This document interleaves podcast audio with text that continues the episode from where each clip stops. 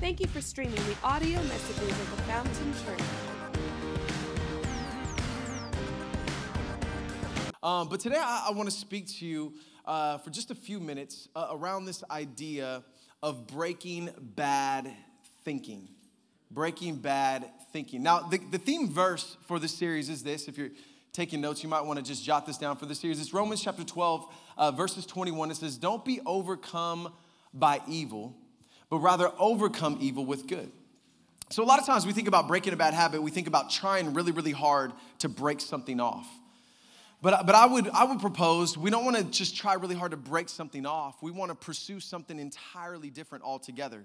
And, and in other words, instead of trying to break something off of your life, something bad, how about we just overwhelm that with something good, um, something God?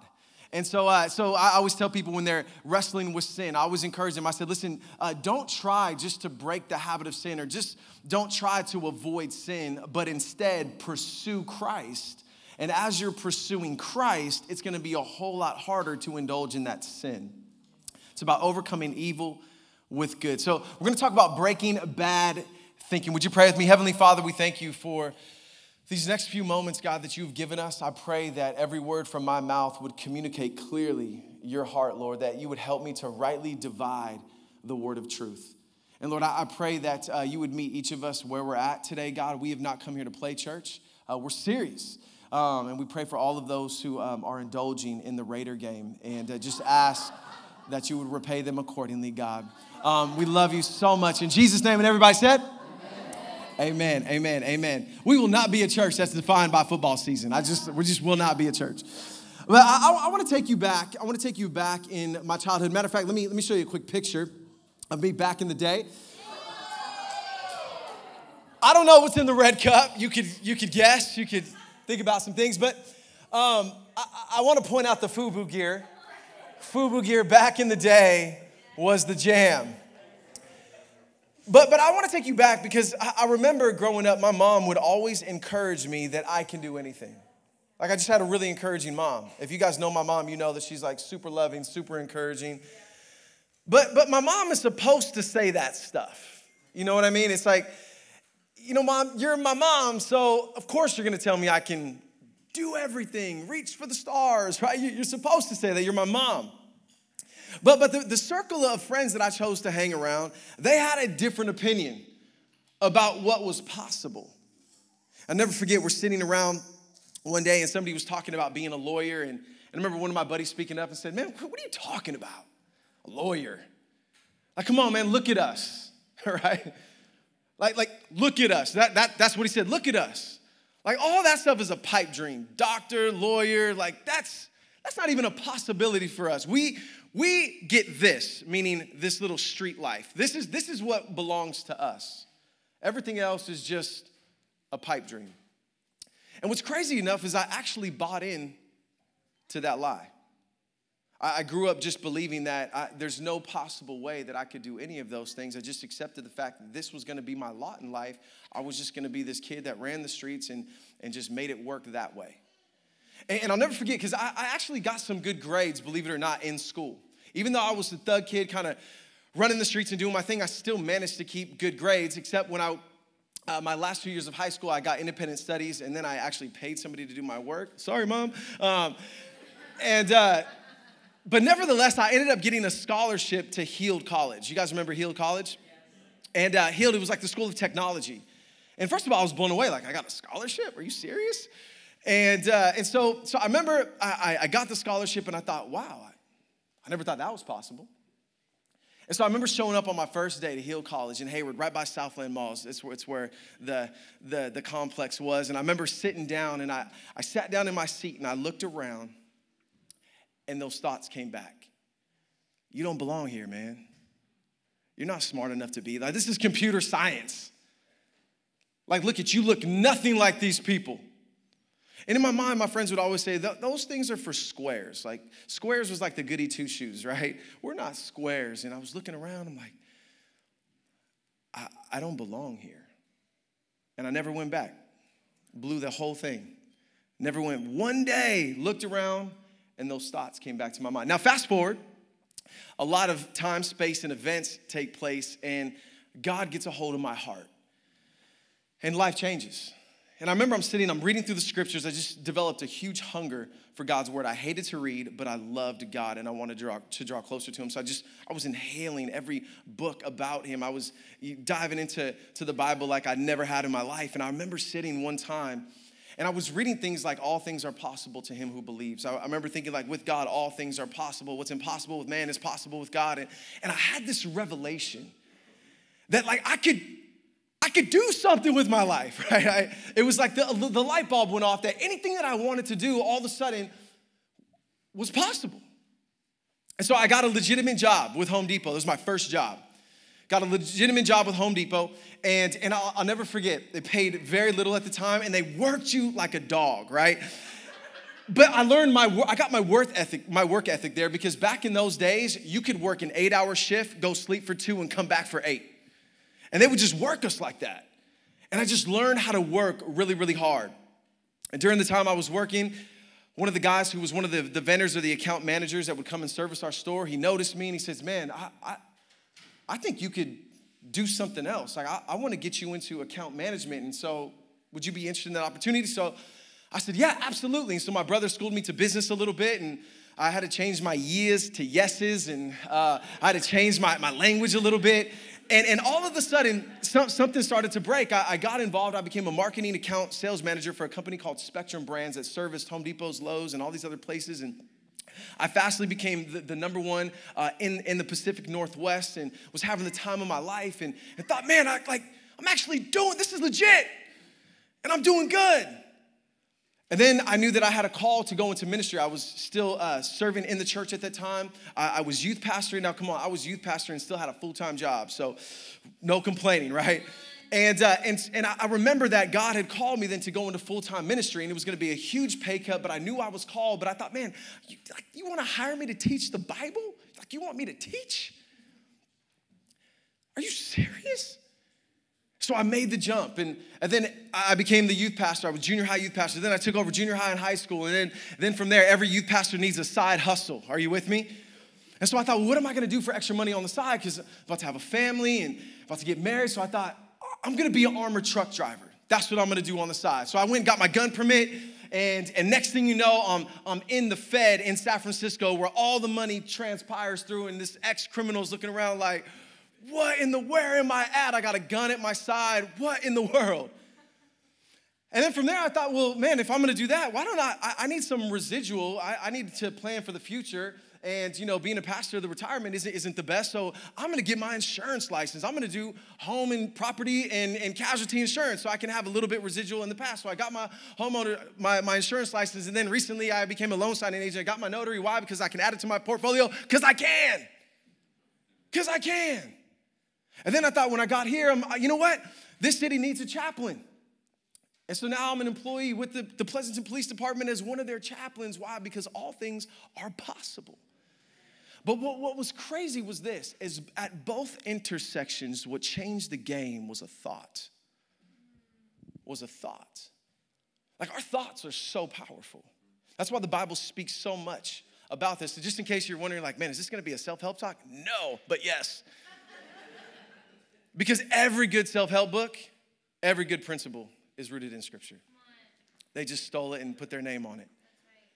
But, but the truth of the matter is this is the wisest person to ever walk on the face of the planet said, Man, how you think is really important. His name was Solomon. Look what he says in Ecclesiastes. He says it this way He says, Sensible thoughts lead you to do right, but foolish thoughts lead you to do wrong. Well, duh, right? In other words, if you're taking notes, jot this down that as our thoughts go, so do we. And isn't that, it's common sense. Like we, we know this stuff but we don't think about it often. What we end up doing is we complain about our situations. We, we, we find ourselves in frustrating moments. We, we, we find ourselves wrestling through situations. But a lot of times, listen, we're so focused on what's happening, we never take the time to contemplate how we're thinking about what's happening. Like we never, you know, take the time or have the space to challenge the thoughts that have plagued us. One of the things when my buddy said that, I never challenged it. I just accepted it. Like, like that was it. And, and I, I don't know about you, but, but as our thoughts go, so do we. And I think a lot of times what ends up happening is, is, is we don't understand how much our thoughts are affecting us. Because we never take time to think about what we're thinking about. And it's huge. Solomon was like, lean into this. Solomon said in Proverbs, he says, as a man thinks in his heart, so is he. Like thinking plays a huge role in how we're living. In fact, it plays a huge role, and if you're taking notes, you can jot this, jot this down. It takes a, a huge role in the way that we feel because how we think affects how we feel. See, a lot of times we blame people, things, and situations for the way that we feel. And I know, listen, some of the stuff that we're facing and going through, and I'm not trying to make light of anybody's stuff, it's hard, it's painful, it's difficult. But can I just tell you that a lot of times we we blame people for the way we feel. We blame, you know, our boss. We blame the teacher. We blame our spouse. We, we blame the trial that we're going through. We blame the economy. You know, it's just, man, if, if, if all of this was fixed, I wouldn't feel this way. But, but in, in reality, many times it's not even these situations, it's our response to these situations that affects the way that we feel. Because there are so many other people on the planet and in the world that are going through the same thing same life, same world, same difficulty, same challenges, but they choose to think different thoughts. That's why you can have somebody going through the same exact thing. One person is, is solid still with joy, and one person is not. And a big portion of that comes from the way that we're thinking. In other words, if you're taking notes, you're gonna take a lot of notes today. You can jot this down. It's not what's happening to you many times, it's how you think about what's happening to you that determines our response.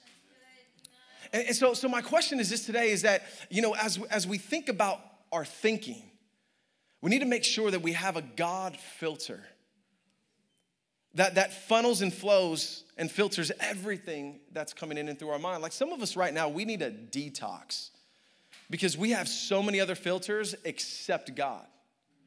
Fear is a filter, pain is a filter, anxiety is a filter, right? All these different filters, a distraction, like, like what if we just detox for a day? What if we detox for just, just even a week? Like we shut off the news. Like we, we put, left our phones and refused to go on social media. What if you just did that for a week? What if you put your phone down for an evening? Like last night we had a, birthday dinner for, uh, for Michelle, uh, and it, it, was, it was so, my, my whole family was there, and, and I, we left the house and I left my phone, and I, instantly I felt the, ugh. I was like, no, it's okay. It's okay you left your phone. See, back in the day, the cool thing was if something was wrong or if something was urgent, even if it was, you wouldn't know because nobody could get a hold of you. So you wouldn't even have to worry about it until you actually got back to the house, picked up the phone call, and actually dealt with whatever was going on, right? But now we can see it and then we can't deal with it. And so we're dealing with it even though we can't deal with it and we're not present with everybody we're supposed to be present with. And so, but what if, what if we just shut off the games for a minute? What if we shut off the music for a minute? and just, just devoted that week or even that day to worship, to prayer, to scripture. See, I, am not saying this because I, this is like a sacrifice that I want you to offer to the Lord. No, I'm, I'm, I'm encouraging you to do this as a test. Because listen, I'm telling you, if you if, if you if you take me up on this, you'll be able to test what Paul says in Romans. Look what Paul says in Romans. He says this. He says, Those who live according to the flesh have their minds set on what the flesh desires. Everybody say mindset. But those who live in accordance with the Spirit have their minds set on what the Spirit desires. Now, now this mindset on the flesh, what does the flesh mean? The flesh means our, our sinful nature. Our sinful nature. And a lot of times we think that a mindset on the flesh, like, what does that even look like? Like, I'm just thinking about you know, cheating, stealing, hurting people, and lusting all day? It could be. But it could also be that you're just constantly in a state of unbelief toward God. That is a sinful mindset. That is a fleshly mindset. In fact, that's what kept the Israelites in the desert um, and, and, and hindered them from entering into the promised land. Many of you guys remember the story as Moses sent out the 12 spies to investigate the promised land that God had promised to give them, what happened? Two of them said, We can take this land. They were thinking through the lens of the Spirit. right? On what the Spirit desires. God said, The land belongs to you. Take it. But the other 10 were looking through the eyes of the flesh. And they said, No, no, no, no, no. There's giants in that land. We look like grasshoppers in their sight. They even think that about us. It's like, how do you know? You need to talk to them. It was an assumption based on deception. And it plagued the whole community with unbelief. And instead of entering, to the, entering the land, they wandered in the wilderness, which many of them died. Until the generation had died, they were able to enter into the land. Why? Because of a thought, because of the way that they were thinking. They had their mind set on the flesh, not their mindset on the spirit. Your mindset matters. And I'm telling you, if you just detox from some of these things that plague us every single day, that consume so much of our, of our thoughts, of our, of our time, of our space, and you just set the dial to say, man, I'm gonna worship, I'm gonna pray, I'm gonna, I'm gonna open up the scriptures, and I'm just gonna use the, that time that I would normally do those things. I'm gonna use the time that I would spend watching the news in the Word. I'm gonna use the time that I would spend, you know, maybe listening to, to certain music. I'm gonna spend worshiping. And in the time that I really don't know what to do because I'm not playing with my phone or I'm not distracted by this or that, man, I'm gonna spend some time in prayer. I promise you this, you will start to discover this reality. Look what Paul continues to say. He says, For the mind governed by the flesh is death, but the mind governed by the spirit is life and peace. What you will discover, it will be a test. You'll discover that you're gonna find a lot more life and peace as your mind is set on things of the spirit. It's a test. Don't take my word for it. Like, go and like, try it. Now, I'm not saying that if you detox, like all your issues are gonna be gone and, and all your mindsets are gonna be revitalized, but I'm saying you're, you're, you're, you're, gonna, you're gonna taste that maybe I'm not as stressed as I was last week. Maybe, maybe I'm a little bit more focused. Maybe my heart's a little bit more sensitive to God and what He has to say to me, right? Because the truth of the matter is, ladies and gentlemen, is our mindset makes a big difference where our mind is set, it makes a huge difference. And when it's set on the spirit, there's gonna be life and there's gonna be peace. But a mind governed by the flesh is where the enemy loves to come in and partner with you and set up what we would call a stronghold. You know what's interesting? We talked a couple of weeks ago about neural pathways that science has discovered that the more that we think a thought, the easier it is to continue to think that thought. And it creates neural pathways, new pathways in our brain, new patterns of thinking.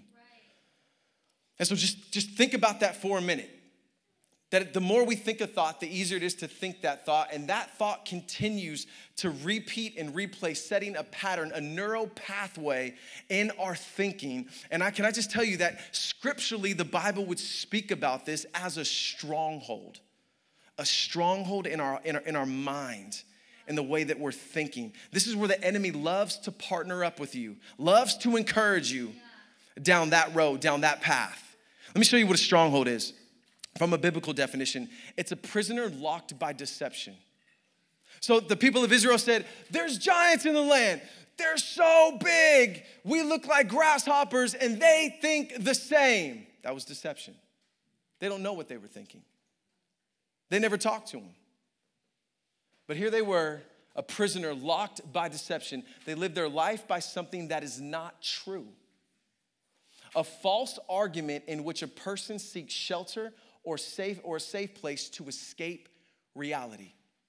It's a stronghold. A stronghold. Living our lives and our thinking based on deception. Like we think these things are right, and God's like, no. Or we know that they're wrong, but we don't know how to break free because they're patterns, they're a stronghold. What is a stronghold? Something that has a strong hold on you. And so, so I, want to I show you how this works. And if you've been to any of our freedom events, you're going to see this, but it's important that we revisit this from time to time because we're all battling and fighting for our minds and our hearts. The Bible says to guard your heart, for it is the wellspring of life. So let me show you how this works.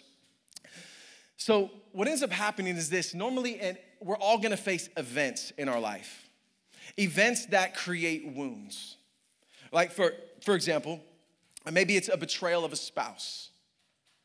Maybe it's, it's, uh, it's, it's you were betrayed. Maybe, uh, maybe you've been disappointed deeply by somebody. Maybe things didn't turn out the way that you expected. But let's take, let's take an easy one just for the sake of conversation. Let's just say you weren't invited to a party, all of your best friends. You saw it on social media, you're like, thanks for the invite, right?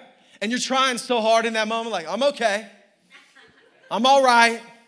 No, I'm not. And then you just then you just stalk them, right? You're just looking at, you want to see everything that happened, who was there. Social media is crazy. And, and so, so let's just say that happens, and, and that's an event, that's a wound. Like you were hurt. Now, see, if you're if you have your mind set on things of the spirit, you're to interpret that event a lot differently than if you have your mindset on the flesh. Because your mindset will affect the process on how we interpret that event. So, for example, let me slide over here. Um, let's just say our mind is set on the flesh, right? We're, we just, we're just feeling it. We're angry, we're hurt, we're bitter, we're, we're already at a level 10. And what ends up happening is the enemy loves those moments. He loves to say, Can I partner with you? Let me help you translate this event. You know, uh, he loves those opportunities. He loves, loves to slide into those moments. But whether it's the enemy, it could be, could be your pride. It could be some of those strongholds in your thinking. It could be anger. It could be fear. It could be insecurity that wants to help you interpret the event. So basically, if we're not being led by the Spirit, if we don't have our minds set on the Spirit, in the flesh, all those things are options fear, pride, anger, right? We can filter through all those filters. And what it's gonna do, what it's gonna look like is this I didn't get invited to the party. The enemy says, let, let me help you interpret that event. Anytime we try to process a wound outside of Christ, what ends up happening is we're more prone to lies and deception. See, again, the, the, the Israelites were processing an event. They saw giants, but they were processing it outside of God. And what happened? They bought into deception. And so, so we many times we, we buy into an, a lie, and a lie may look like this. My, uh, it, it may look like this. I'm not valuable. That may be the lie. If I was valuable, they would have invited me. I'm not valuable to them.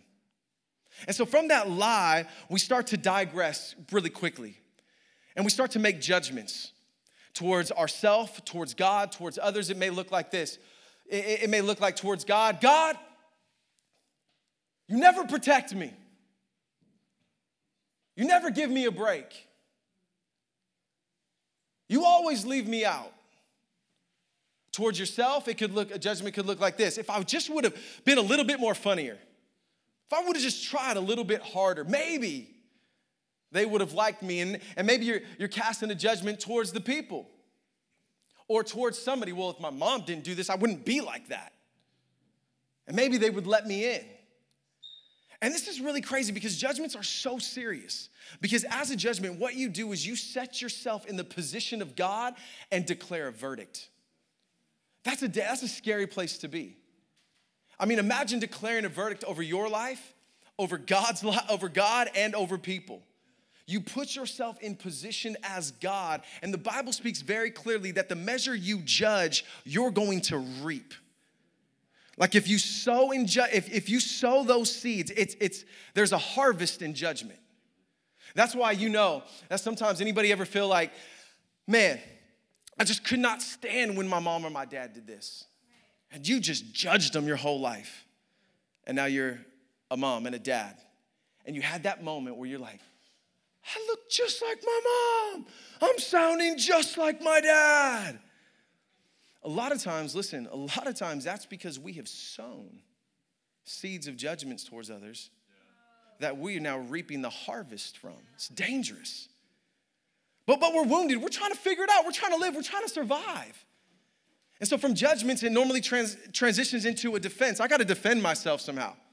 I got to protect. This is where people medicate. They can be passive aggressive. They can um, just all different types of things to try to to live, to try to medicate. You know, because God's not going to protect me, so I got to protect myself. I need to find a defense so that I can actually survive.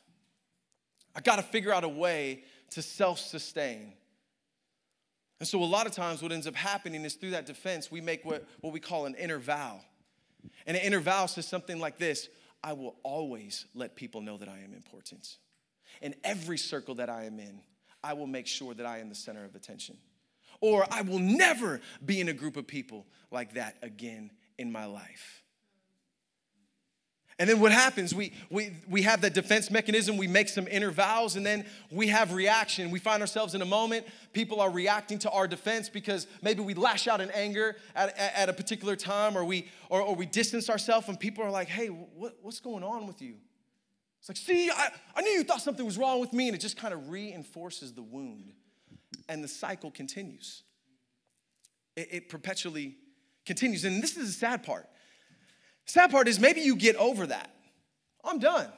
It's been, it's been several years, but you still find yourself in moments where you're in circles of people and it's just, it's hard for you to engage. Because even though that moment is gone, you're still tied to the event. You're still tied to the wound because of that vow. And the cycle continues to go over and over and over. See, the enemy loves to play in this field of the stronghold. It, it, becomes a stronghold in our life. This is, this is what happens. It becomes a pattern of the way that we live. See, the enemy loves just to give to, to he loves just to give us a picture, but not the whole picture. Like the enemy's okay with a little bit of the picture, but just not the whole picture. I think Leonard Sweet gives a great example of this in his Jesus Manifesto. Let me show you the picture of Michelangelo's painting on um, the Sistine Chapel ceiling. Now, Michelangelo is an incredible painter. For the majority of us, we have seen this at some level somewhere. And this is a picture and a painting of Adam and God, and there's a chasm in between right here. There's this gap.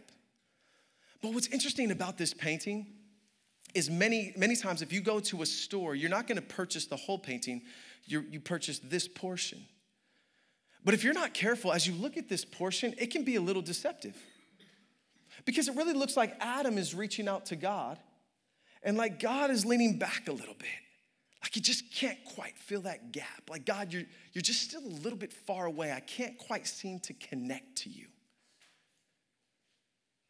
And it can paint a distorted picture of how God sees us or our interaction with God. But then when you see the, the big picture, let me, let me show you the big picture. You see, it's the exact opposite. You see, it's God pushing through the wind like you can see the wind blowing, God just reaching out, and Adam is a little bit more lackadaisical. He's not too excited about this connection. He's not sure about it. He's he's kind of kind of lazy towards it. It's just kind of like, uh, just uh, I don't know, God. Like, and so, so, so we see we see this picture, and it's, it's a picture of, of the garden. It's a picture of the moment where sin enters humanity, fractures it. Sin creates a gap between us and God. And for the most part, that's what the painting consists of. That's what people know it to be. But if you look a little bit closer in the painting, not only is God stretching out and reaching toward, but He has His arm around some folks. But His arm here, it's mangled and withered and twisted as he touches one of the children. Almost as if, to, as if to say, what happened between the first Adam as a result of sin and there being a great chasm and disconnect from God, God in his desire to know us, to be with us, no matter how uncomfortable, no matter how twisted, no matter how maimed he would be, he would do whatever he could through the person and work of Jesus to touch, to touch us. Right? I mean, I, I, let, let, me, let me give you another picture. If, if you look close enough, uh, uh, a professor from Princeton was the first one to see this. If you notice, God is in the right side of a brain. He's in the right side of the brain where you imagine and where you dream, as if to say, God's heart, God's dream, God in His imagination so desires to be with us, so desires to connect with us that no matter what the cost, no matter what it takes, God is reaching. But you would never get that from just two hands. There's a bigger picture at stake. The enemy loves to give us distorted pictures, halfways, so that we can't see the bigger picture because he knows this that if, if you process with God, the game changes a little bit. Let me show you. If you process the event with the Holy Spirit, the game changes. Right? So the same event happened, the same wound happened, and, and, and you're feeling left out, you're feeling alone, you're feeling like you're not valuable, but instead of processing it with the enemy through pride, fear, doubt, insecurity, all of a sudden you're now processing it with the Holy Spirit. And so, so what do you do? You start to you start to ask some questions. Hey Lord, this is how I'm feeling. God, this is, I don't feel like I'm valuable. Lord, what lie am I believing here? Right, as I look at your word, you said that I'm fearfully and wonderfully made.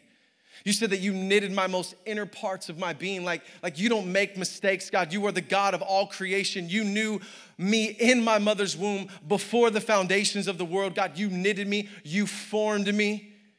So, Lord, help me to believe. Show me the dysfunction. Show me the lie that the enemy is trying to plant. And then what happens? God begins to reveal truth to us via His word. Um, as our time, as we spend with God, trust me, if you talk to God in prayer, God wants to speak to you and He knows how to if, if we'll, we'll stop and slow down to listen a little bit, if we'll take time to develop an ear for his voice through his word, and all of a sudden things shift. We start to believe truth, and then instead of judgments, all of a sudden there's understanding, wisdom, and perspective. And so Jesus on the cross could easily say, as they're, as they're spitting on him and mocking him, Father, forgive them, for they know not what they do. Why? Because there was understanding, there was wisdom, there was perspective. Jesus, as a, as a lamb before his shears, he did not open his mouth. He was silent. Even though he had the right to judge everybody, he did not need to prove himself. Why? Because he entrusted himself to the defender, he entrusted himself to the Father. God, Father, you, I trust you. Into my, into your hands, I commit my spirit. And see, as you process with the Holy Spirit, you no longer need to defend yourself because Christ is your defender. You no longer have to put up all these barricades and Medicaid and all these different things. Why? Because, because God, you're my defender. And then what, what ends up happening is, it, is it, it cancels out any inner vows because there's safety, there's security, there's peace, there's forgiveness, there's understanding. And then instead of you know being able to instead of reaction, we have the ability to respond. And then people see that like, oh man,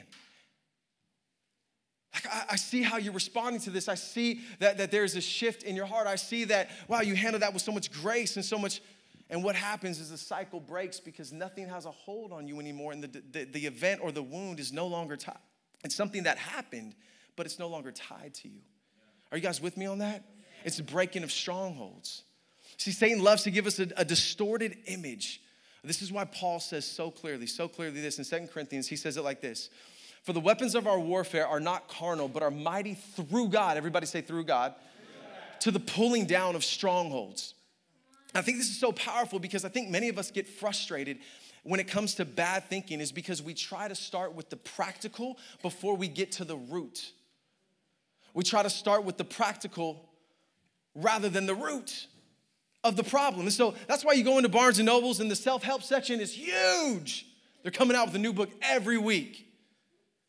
Why is this so big? Is because people are just constantly searching. They're trying to deal with the practical, not realizing that sometimes the root issue of our bad thinking is spiritual, and the only way that we can dismantle it is through God to the pulling down of these strongholds in our life. Through God.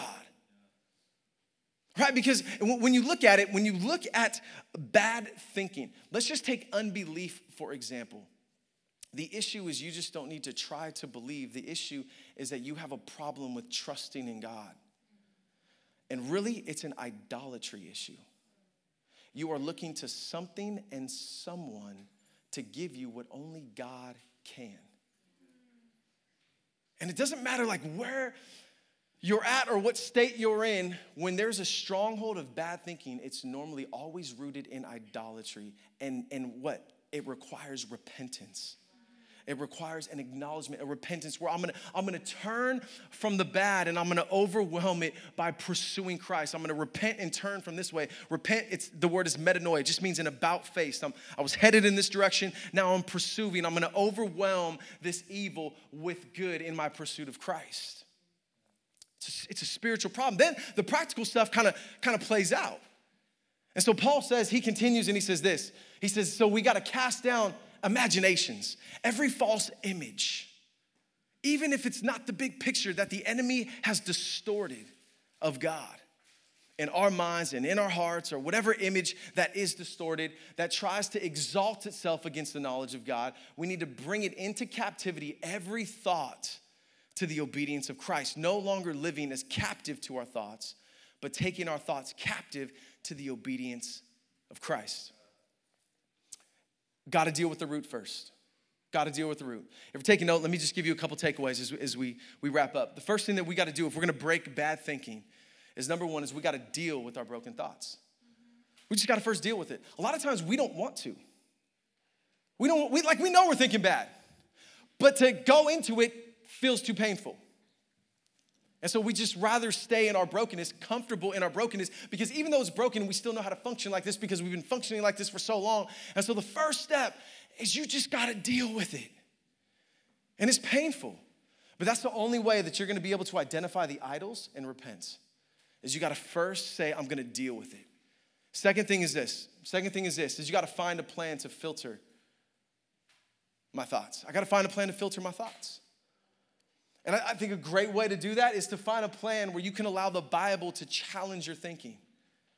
See, see, a lot of times people think that a Bible reading plan is not a good thing. It's more religious. It's kind of, I just don't do good with plans. Well, yeah, I get it. I didn't either until I realized that it gave me a plan.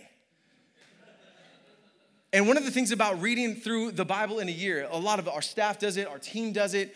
One of the things about reading through the Bible in a year is you're gonna find yourself reading things you would not normally gravitate toward on your own and you just uncover stuff in scripture. I was reading this last week in Isaiah 53. I've read that passage dozens, thousands of hundreds of times. And I saw this part where it says that Jesus poured out his life unto death. And as a result, what happened? God gave him the highest position. And so I just decided I'm gonna study this a little bit because that word poured out, a lot of times we think what it means is Jesus just gave it his all. It's not what it means. In the Hebrew, poured out, it means exposed naked. He exposed himself unto death.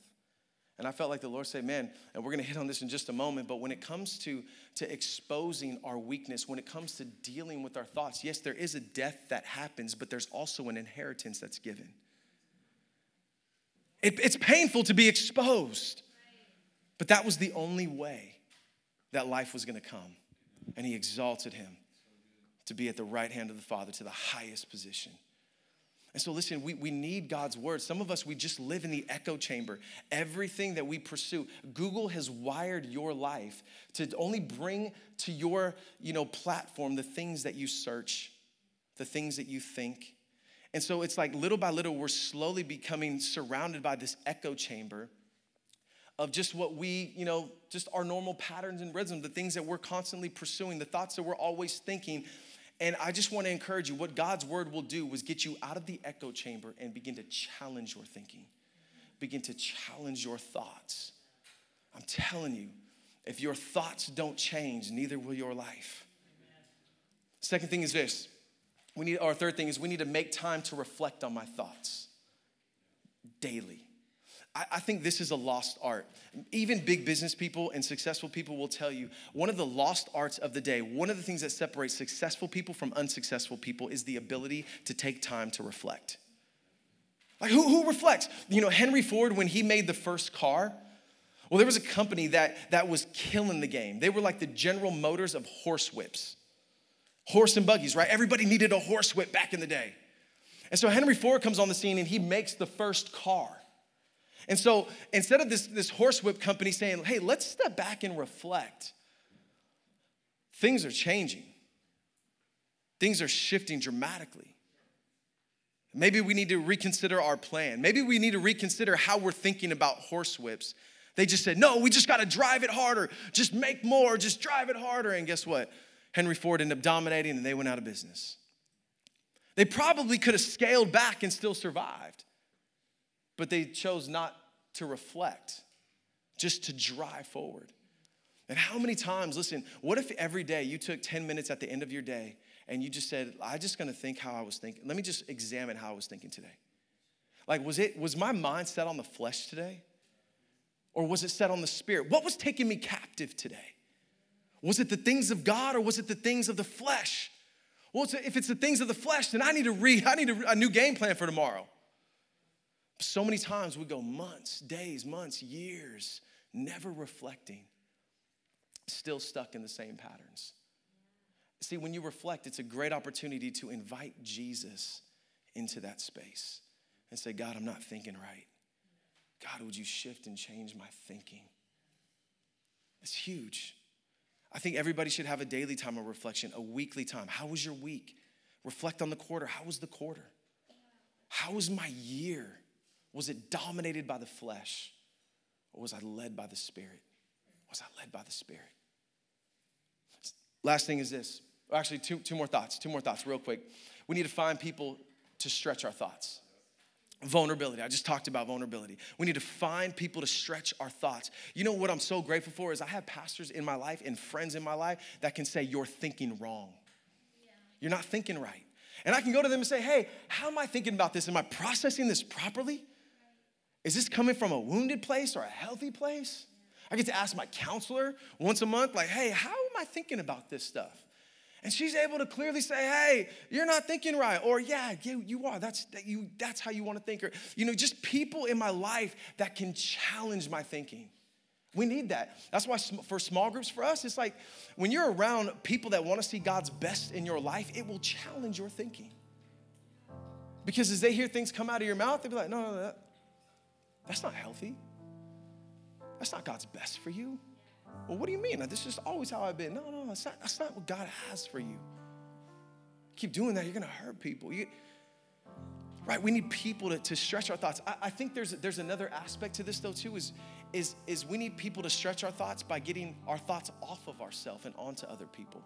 For the Bible speaks clearly, not just to look to your own interest, but look to the interest of others. Like just allowing people to, to, to challenge us, but that takes vulnerability. Ladies and gentlemen, we don't like to be vulnerable. I think so many of us are stuck in strongholds because we just we just can't imagine being vulnerable with people. I'm just saying, man, I'm I'm struggling. I don't know if I'm thinking right. Will you help me? Will you sharpen me?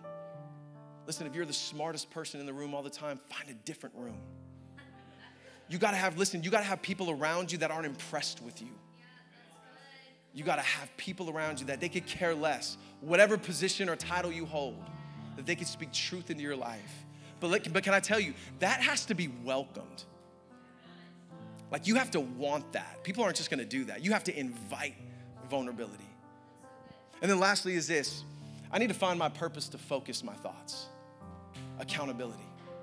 You know, one of the things that you may not think, and this is an aspect of accountability, it's not the only aspect, but one of the greatest things in my life is being a pastor. Do you know how much that, that is, it's held me accountable? That when I want to make a decision, I have to think, hold on, that might affect my purpose. That might affect my calling. Like God, you've called me for such a time as this. And so, so it's it's it's funny when you're focused on a purpose, when you're living out your calling, when you're doing what God has called you to do, it's a lot less easier to get distracted by things that don't matter. Because I just know certain things, just they're not for sale for me. If I do, I could forfeit everything everything my reputation, my job, the, the people that I'm pastor. I mean, listen, and, and, I'm not perfect by any means, and I make mistakes, but I try to be as vulnerable as I can from this platform so that you know that I'm not on some pedestal above you, that I'm in the fight with you. But can I just tell you that this, your purpose, listen, if you don't know, 83% of the church statistics say 83% of the church has no idea what their purpose is. It's, it's like having 80% of your body don't know what they're called to do. Like that's why we do growth track. We don't do growth track just because we, you know, have this cool little system we want you to work through. No, we want to just help and aid you just a little bit in discovering what might be a next step for you. So that it would manifest out of these walls and you could be everything and fulfill everything that God has called you to.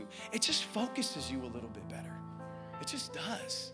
I've seen tons of my friends, man, a moment like they're outside of ministry. It's not that they don't love God, it's just they don't have that accountability anymore. So all of a sudden, things become a lot more optional. We got to get our eyes fixed and understand what God has called us to do. For God has created you for good works before the foundation of the world. He's created you with purpose. Purpose. But here's the key. Here's the key, and I'm done. Take a note, jot this down. Romans chapter 12, verse 1 and 2. Here's the key. Don't copy the behavior and customs of this world. This is the key phrase, but let God. But let God, but let God transform you by changing the way that you think. Then you will learn to know what God's will is for you, which is good and pleasing and perfect. What, what, am, what am I saying here? I'm saying God's not gonna force you. You gotta let Him.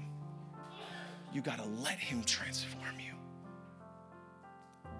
If you don't listen, God's not gonna kick in the door and say, I'm changing your thinking. I mean, He can. But it's saying, God, I invite you. I wanna process this with you. I wanna invite you into these events. And I wanna, I'm gonna let you full permission, full access to every every door, every crevice. I'm gonna let you transform me by changing the way that I think. I invite you.